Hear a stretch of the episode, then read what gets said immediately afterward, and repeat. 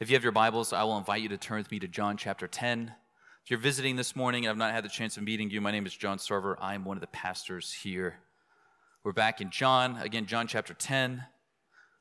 That's page 953 of the Pew Bibles. And if you don't own a good Bible, please take that as our gift to you this morning.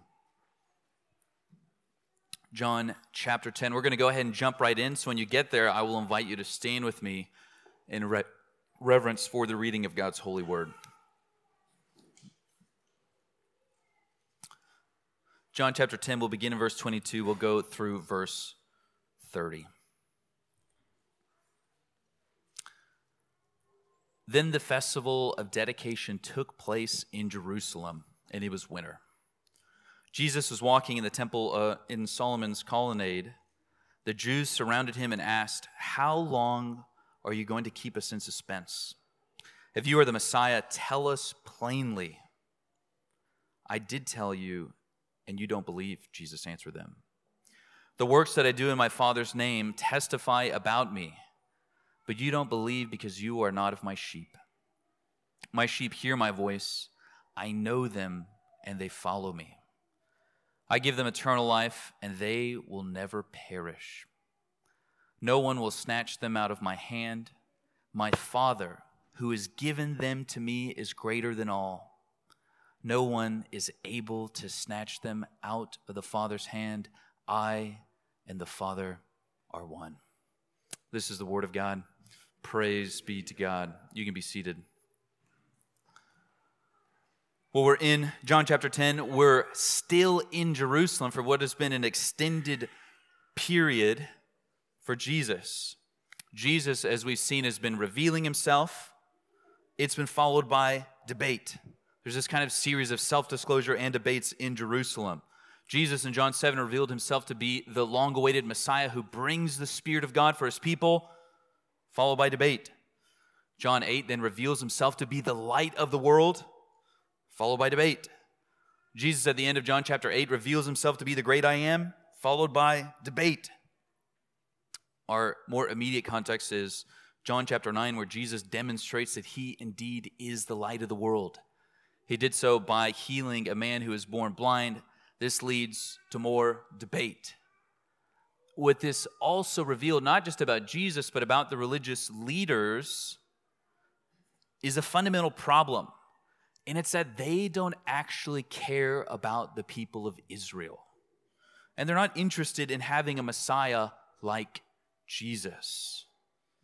So in John 10, Jesus then reveals himself as the good shepherd of Ezekiel 34. Both Israel's God and David's son come to care for his people. This is followed by debate. Jesus then explains in so many words again that he is God become man to shepherd his people, that he will do so by wresting Israel away from Israel's corrupt and false shepherds whom Jesus describes as thieves, robbers, wolves, hired hands, and strangers.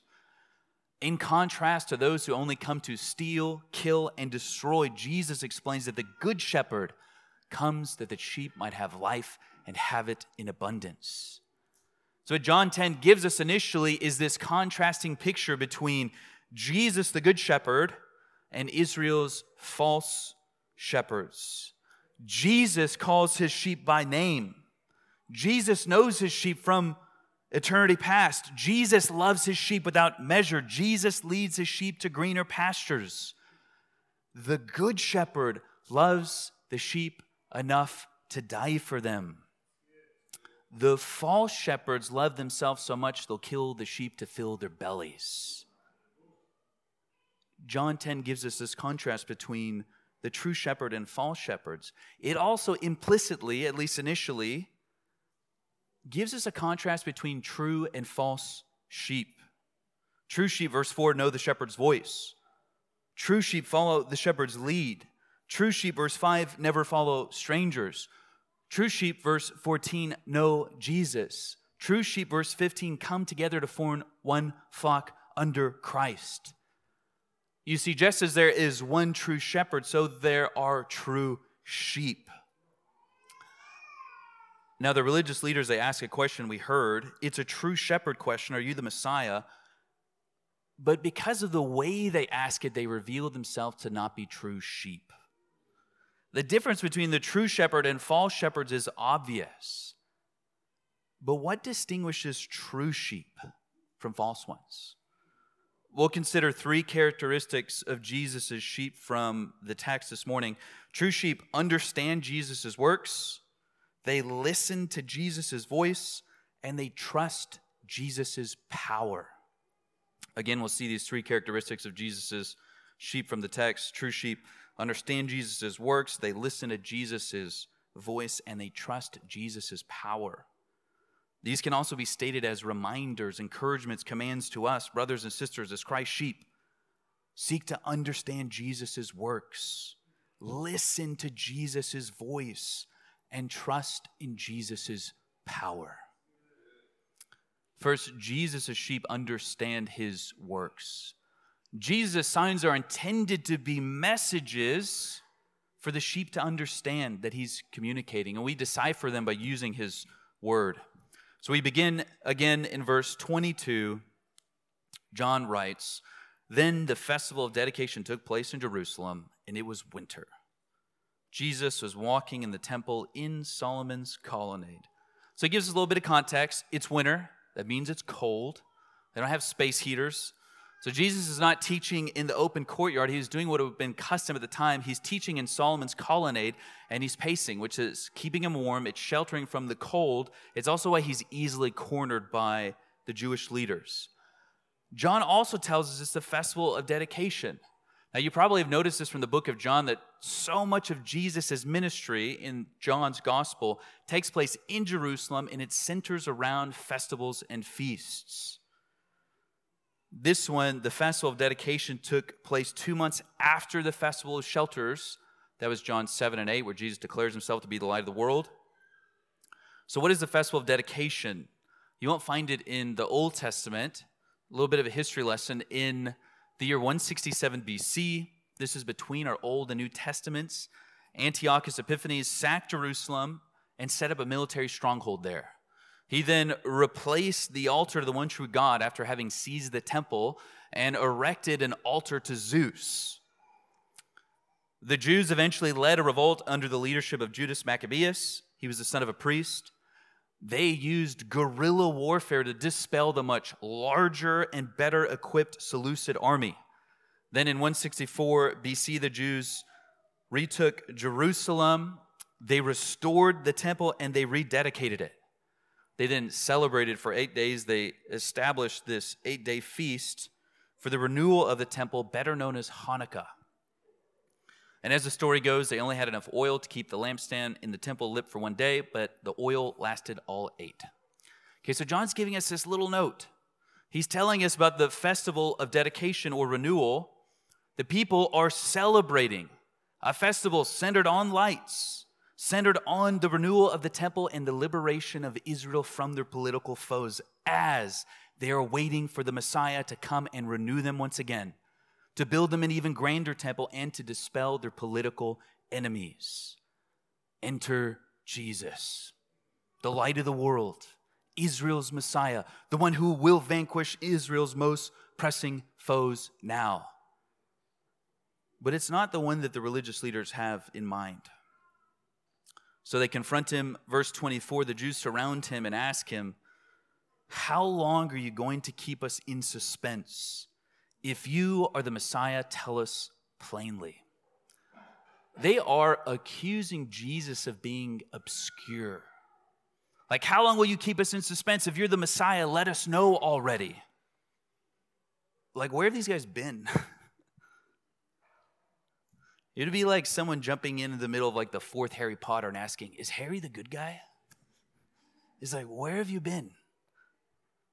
Again, this is what we've seen so far, not even including the prologue. We have heard that Jesus is the Lamb of God, 129. Jesus is the Messiah, 141. Jesus is the Son of Man, 151. Jesus is heaven's ladder, 151 again. Jesus is the Spirit anointed one, 133. Jesus is the temple, 221. Jesus is the bridegroom, 329.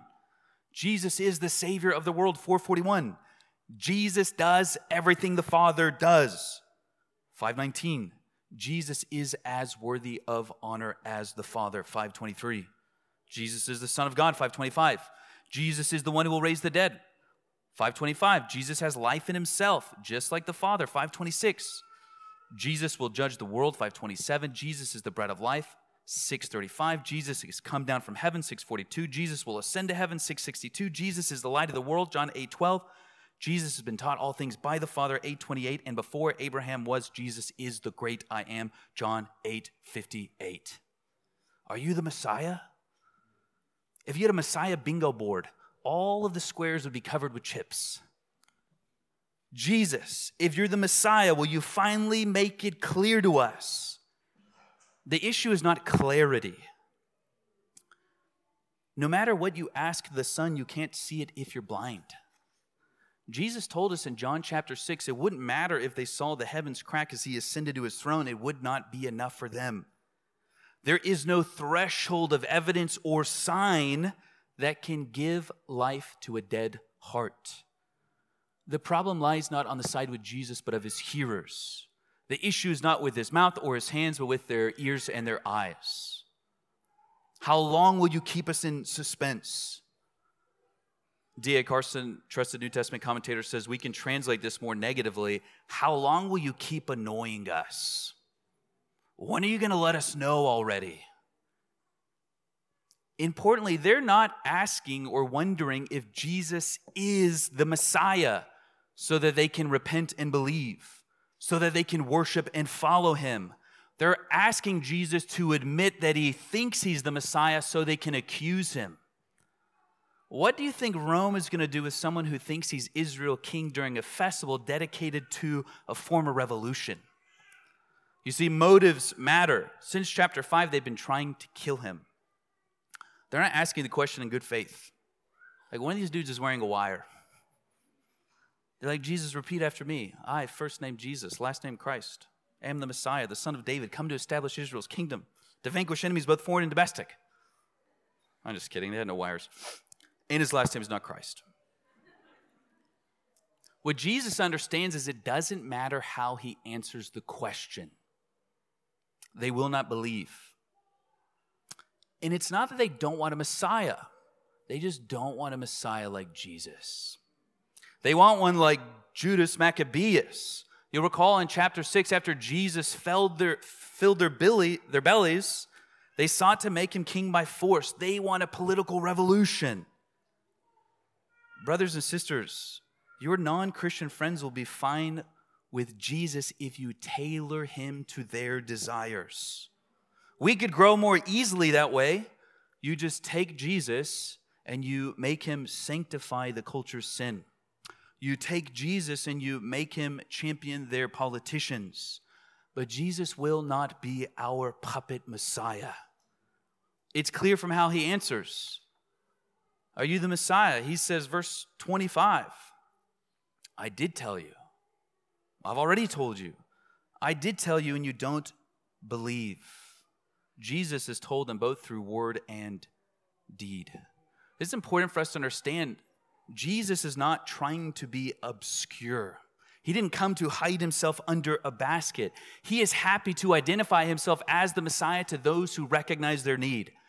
Think back to John chapter 4, where Jesus is at the well and he meets a Gentile woman, an immoral woman at that. She doesn't even ask Jesus if he's the Messiah. She starts talking about the Messiah, and he tells her, The one you're talking about, it's me. He is quite happy to identify himself as the Messiah, and he has been clearly telling them in a way that they should understand. If they had been reading their Bibles in faith, if they had been listening to his teaching in faith, if they had been interpreting his works in faith. Jesus tells them, verse 25, how he has shown it to them the works that I do in my Father's name testify about me. You see, the evidence of Christ is clear for those who have eyes to see. Even the blind guy could see it. Consider the works that Jesus has done in addition to all the things we just heard said about him. In John 2, Jesus turns water into wine by the power of his word. In John 4, Jesus healed a child without even having to go to his home. He stopped death. In John 5, Jesus raised a lame man. In John 6, Jesus fed well over 5,000 people. Every single sign has demonstrated both that he is Israel's God and their Messiah, the Creator and the Christ. Just two months ago, as all of Israel is packed into Jerusalem, Jesus stood up on the most important day and offered thirsty, offered water to those who recognized their thirst. He proclaimed himself to be Israel's God, the one who baptized Israel as they walked through the Red Sea. He identified himself as the God who gave Israel water in the wilderness. He is the Spirit anointed Messiah. Then, on the last day, John 8, again, Jesus stands up, declares that He's the light of the world. He is the God of the burning bush. He's the God of the pillar of fire. He's the Messiah come to give light to those living in darkness and to lead them to the land of promise. Then, John 9, another sign Jesus heals a man born blind, demonstrating that he indeed is the light of the world. Jesus gives God's saving revelation. He gives it to those who recognize their need for Him. You see, brothers and sisters, if you do not recognize your need for Jesus, you will not understand His works. Do you come to the gathering? Do you come to your Bible in need, in faith, recognizing that Jesus is who He says He is? Jesus has, through word and deed, demonstrated that He is the fulfillment of all of Israel's histories and types he is the new temple. He is better manna from heaven. He is the sun to replace all the stars. His water quenches all thirst. His word raises the lame. His hands heal the blind. He is David's son and Abraham's God. Every sermon and every sign that Jesus has delivered has demonstrated this. John tells us, John 20, 31, that the signs are written down. No doubt they were delivered in time so that we would believe that Jesus is the Messiah, the Son of God. The problem is they are just not listening. Again, the problem lies not on the side of the shepherd, but with those masquerading to be sheep. They don't recognize his voice. Why? Jesus presses more deeply. He shows us in verse 26. He says, But you don't believe because you are not my sheep. You see, one of the chief characteristics of Christ's sheep is that we understand his works. The blind man reminded us you don't need a PhD to confess, I was once blind, but now I can see. I was once lost, but now I'm found. I was guilty, but now I'm forgiven. I was dead, but now I have life. I was once hell bound, but now I'm heaven sealed. The sheep see the signs and they believe. They understand that they point to Christ. Brothers and sisters, we want to be good at reading our Bibles and understanding how all the works of God testify to Jesus. We want to be skilled at understanding how His works point to Him because they anchor our hope for heaven. When we read our Bibles, we should be asking, how does this work point to Jesus? We want to be skilled at reading our Bibles. We also want to be skilled at reading our lives. Brothers and sisters, Christ did not stop working when he ascended to heaven. Christ's work did not end when the canon was closed. He did not cease his work with the last of the apostles. Jesus is continuing to work in your life. Do you know this? Can you see this? Do you understand what he's up to? The false sheep miss it. They couldn't find the Messiah if he was in their midst, transforming water, raising the lame, calming the storm, healing the blind, multiplying food. But as his sheep, we should be able to, with increasing skill, notice where Jesus is at work. We should be able to look at our lives, the lives of our brothers and sisters, and point and see that's where Jesus is at work. Have you grown in this skill? Are you able to see that Jesus is working, that he works in such a way in your life that it should increase your trust in him? Can you look back through seasons and see Jesus got me through that season when it seemed like there's no hope? He cares for me. Again, you look through a season and you notice how he orchestrated all the details. It points you to Jesus. He's sovereign, you look at your life and you realize, I don't struggle with that sin like I used to. Jesus is the Savior. And yet you recognize I continue to struggle with this sin, but He died for sinners. He loves me. You recognize from your life that Jesus is more satisfying than everything the world has to offer. You've come to experience this. You've seen the way that He cares for you, what He gives you. You say, Jesus is good. You've noticed in your life that when others abandon you, when loved ones have left you, that Jesus is faithful. Brothers and sisters, do you see the way that Jesus is working in your life today? John saw these miraculous signs, he understood them, he recorded them so that we would come to believe and be sustained in faith. We want to be experts in reading God's word, that it might encourage our hearts. We also want to grow in seeing the ways that Jesus continues to work in our lives today, that we might be encouraged. I would encourage you to write down his deeds, to recount them, to return to them when you're prone to look for other messiahs. You see, the sheep see the signs and they understand Jesus is at work for them. The sheep also listen to Jesus' voice.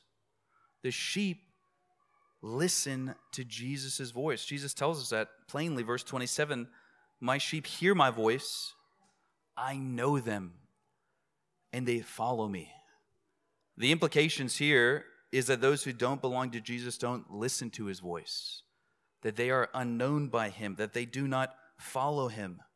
This is why they're setting a trap for him. The sheep, on the other hand, they hear the voice of Jesus. They are known by him and they know him and they follow Jesus gladly. Jesus here is in a condensed version recapping his last sermon. You might look back at verse 3.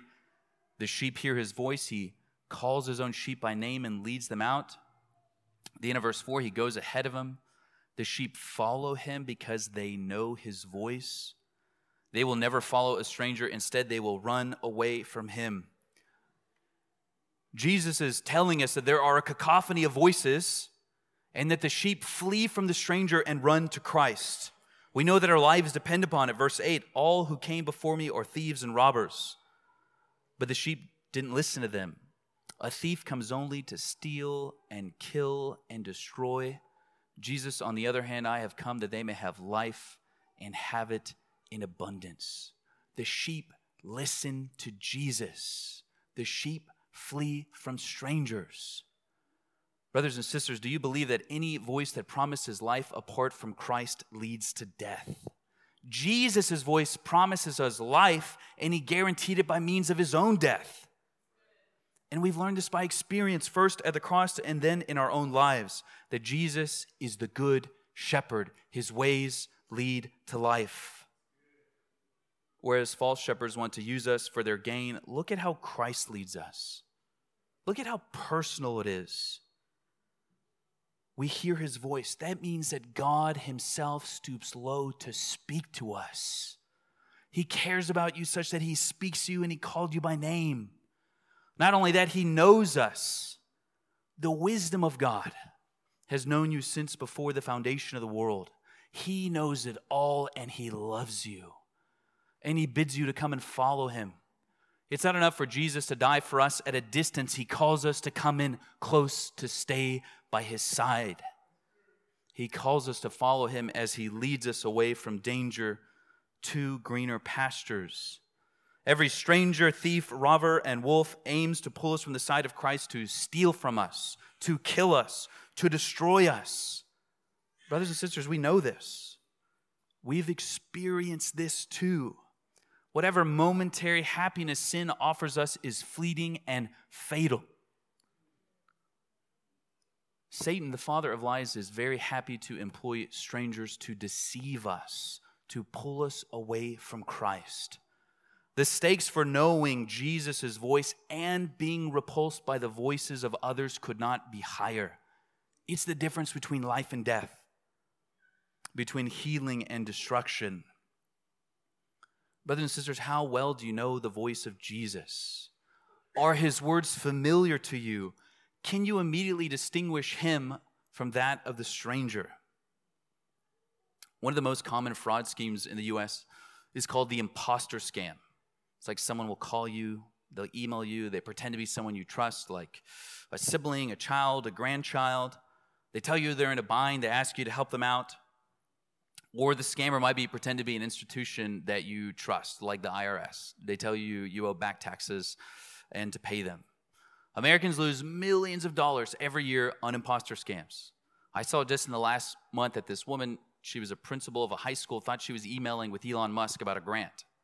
For whatever reason, he didn't even at first. I don't know. She sent him $100,000 that she then lost for her school. When someone comes to you saying the right names, using the correct lingo, promising to have your best in mind, can you distinguish friend from foe? Worse than being tricked out of a little bit of money is following false teachers into death and destruction. They impersonate pastors and teachers. They wield the Bible. They put forth fake Jesuses who cannot save. We can only come to recognize Jesus' voice with precision when we spend time with him in his word. We want to be able to pick out his voice in the middle of a crowd. As the sheep, we should love his voice. We know it leads to life. We should long to hear his voice, knowing he calls to us as one who knows us. We should long to hear his voice knowing He cares for us, He leads us, He dies for us, He now lives for us. Brothers and sisters, I don't doubt that there are prominent voices in your world, at your work, on your screen that clash and compete with Christ. Are you aware of them? Can you distinguish what they teach from what Jesus teaches? Brothers and sisters, the voice of Jesus, his words and his promises are just flat out better than what the world has to offer. They're better than the prominent voices in your life right now. Think about the loudest voices that you hear in your head. Some of us grew up with parents whom we could never appease. We rarely heard them say they loved us. Or worse yet, they regularly reminded us that we were condemned. To you, Jesus says, Luke 7 48, your sins are forgiven. Some of us have had false teachers in our ears. They tell us to pick ourselves up and to obey until God smiles upon us. They tell us to rid ourselves of sin before we can approach Jesus. To you, Jesus whispers, Matthew 9, verses 12 and 13 It is not those who are well who need a doctor, but those who are sick. I didn't come to call the righteous, but sinners. Some of us have bosses who are so demanding and taxing without regard for our well being they crush us with work, demanding that we prove our worth to them. To you, the voice of Jesus calls out, Matthew 11, Come to me, all of you who are weary and burdened, and I will give you rest. Take my yoke upon you and learn from me, because I am lowly and humble in heart. And you will find rest for your souls, for my yoke is easy and my burden is light. Many of us have believed Satan's lie that God does not care about us, that he's not interested in the details of our life. Jesus gently reminds you, Matthew 10, aren't two sparrows sold for a penny? Yet not one of them falls to the ground without your Father's consent. But even the hairs of your head have all been counted. So don't be afraid, you are worth more than many sparrows. Some of us have had loved ones threaten to leave us or even leave us if we do not meet the standard of their kingdom. To you, the King of heaven and earth cries out, I am with you always to the end of the age. Matthew 28 20. Brothers and sisters, listening to the voice of Jesus is not a chore. It is no more burdensome than honeymooning with your spouse or vacationing with your best friend. Jesus is calling you away from those who would destroy you to listen to his, li- to listen to his voice as it leads to life. He aims to give you life in abundance, overflowing eternal blessed joy in God. Brothers and sisters, do you love hearing the voice of Jesus? Are you then putting yourself in position to hear his voice in his word? Are you reading his Bible daily? Do you prioritize the gathering where God's voice is made so clear in the preaching of the word? If not, why? Maybe you've been deceived by a stranger. Brothers and sisters, you can trust that Jesus only ever speaks to you the word you need to hear. because he speaks to you not as a stranger, but as one who knows you, who became like you, as one who's foreknown you, as one who came for you specifically. Brothers and sisters, he calls you by name. When he calls you by name, it's not an empty phrase. He's calling the whole of you to receive all of him. And he calls you not to keep you at a distance, but for you to come right next to him. The beautiful truth of the gospel is that Jesus came to us. He calls to us not to take from us, but to give to us. Jesus came to give to us and to give to us in abundance. And what Jesus gives cannot be taken away. Jesus' sheep know this, and they trust in his power. Jesus' sheep trust in his power. Christian, trust the power of Jesus. Look at verse 28. Jesus tells us what he gives to the sheep he calls. I give them eternal life, and they will never perish. I give them eternal life. This is the gospel. Jesus gives. He doesn't pay us for work we deserve, He gives us eternal life. The forgiveness of sins, communion with God, entrance into the kingdom, safety in His flock. Jesus gives it all to those who deserve the opposite. Notice, everything the thief aims to give us, death and destruction, is what we deserve. Jesus would be just to let us walk towards self determined self destruction, but Jesus, in his mercy, rather than giving us death, gives us life. Rather than giving us condemnation, gives us forgiveness. Rather than giving us the rejection we deserve, gives us adoption. How is it possible? What we deserve, what he's keeping us from, he already bore the death and destruction we were headed for, Christ took upon himself on the cross. He was punished for our sins. He satisfied the wrath of God. He died so that we could live. Everything that we deserve, He got so that everything He deserves, we might get. The gospel is a beautiful exchange whereby the God man is treated like a sinner so that the sinner can be treated like the God man. He gives and he gives and he gives. And what he gives will not be taken away. The promise is not just that we will live, but that we will never perish. In Greek, it's more like we will never, ever, ever perish. Brothers and sisters, once he's called you by name, once he's given you life, once you've drunk from his well, once you've walked in his light, once your sins have been forgiven, once you've been sealed by his spirit, there is no going back. Why? The gospel is a gift. And there's a gift that predates your reception of it. Verse 29 The Father gave you to the Son. Think about that. You were a gift from God to Jesus. You, yes, you, the sinner, you are God's wonderfully made predestined in eternity past, purchased on the cross, called in due time, gift from the Father to Jesus. Brothers and sisters, you are a gift that Jesus does not intend to lose. John 6:37 Jesus told us everyone the Father gives me will come to me and the one who comes to me I will never cast out. We know this the more valuable a possession, the less likely you are to lose it. Think about all the gifts you received over the course of your life. You can't even remember them all. You probably don't have any of the presents, depending on your age, that you received at your sixth birthday, your 16th birthday, your 60th birthday. They have come and gone like the changing tide, and you're probably unaffected by it. Like, imagine not being able to sleep because you can't find the Game Boy your dad gave you in 1996. The Stretch Armstrong your grandma gave you in 1972. My birthday was like two weeks ago. My kids gave me flaming hot Cheetos, Oreos, and a loaf of bread. I'm not kidding. Hashtag blessed. I forgot about the Oreos until like two nights ago. I was like, oh, here we go. There's some gifts that you receive, you lose, you forget about them. There are some gifts that you cling to. If the house is burning after the people are out, you go for them.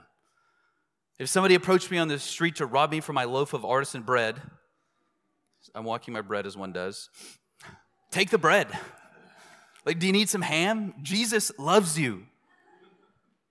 And then there are some gifts that you would risk over. I have two chains and a pendant you guys have probably seen me wear. One belongs to my deceased father. The thinner one belongs to my late grandmother, named Josie, who Josephine's named after. She gave it to my sister on her deathbed, who then gave it to me. The pendant, the pendant is a replica of one my grandmother wore, of one my mother wears, of one everyone in my immediate family has, and it was a gift from my mom. If somebody tried to take my bread from me, take it. My phone, even, find mine. You can have it. If somebody tried to take my family heirlooms from me, not while my heart is beating, they were gifts from my father, my mother, my grandmother. You see, the more valuable a possession is, the less likely you are to lose it. You lose junk all the time, but you cling to what matters. Brothers and sisters, how valuable do you think you are to Jesus? Well, who gave him the gift? And what did he pay for it? Who gave you to Jesus? Verse 29, the Father. And what did the Father pay to buy you? The blood of his Son, 1 Peter 1 18 and 19. For you know that you were redeemed, that is, you were bought, you were purchased from your empty way of life inherited from your ancestors, not with perishable things like silver or gold, but with the precious blood of Christ like that of an unblemished and spotless lamb. If God bought you with the blood of his eternally loved and treasured Son, and he gave you to his Son, Jesus, to be treasured, do you think he's going to lose you? Not a chance. As we shall soon sing, He'll not let my soul be lost. His promises shall last. Why? bought by him at such a cost, he will hold me fast. The cost was too great to let you go. Think about it. You don't lose your car in the parking lot and think, I guess I'll get another one. Jesus didn't die for you only to let you slip into hell. He will not lose what is valuable to him. When thief and robber and wolf come, and they will, Jesus will not go the way of the coward. He proved it once for us on the cross. You are as precious to him as his own life. Yes, you. This is why we love the voice of Jesus. This is why we cling to his side because he has clung to ours. Do you really think he'll lose you? Question one of the Heidelberg Catechism puts it so well, what is your only comfort in life and death? that I am not my own, but belong, body and soul, in life and in death, to my faithful Savior, Jesus Christ. He has fully paid for all my sins with his precious blood and has set me free from the tyranny of the devil. He also watches over me in such a way that not a hair can fall from my head without the will of my Father in heaven. In fact, all things must work together for my salvation because I belong to Him. Christ, by His Holy Spirit, assures me.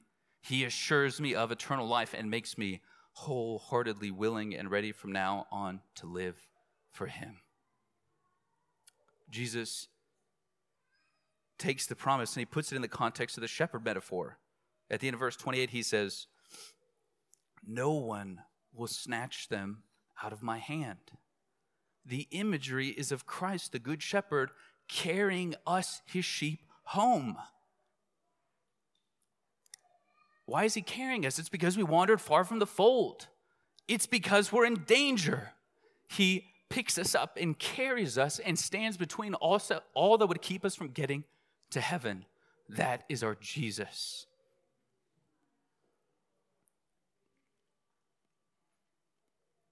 One of my favorite verses from any hymn is verse 3 of The King of Love, my shepherd is.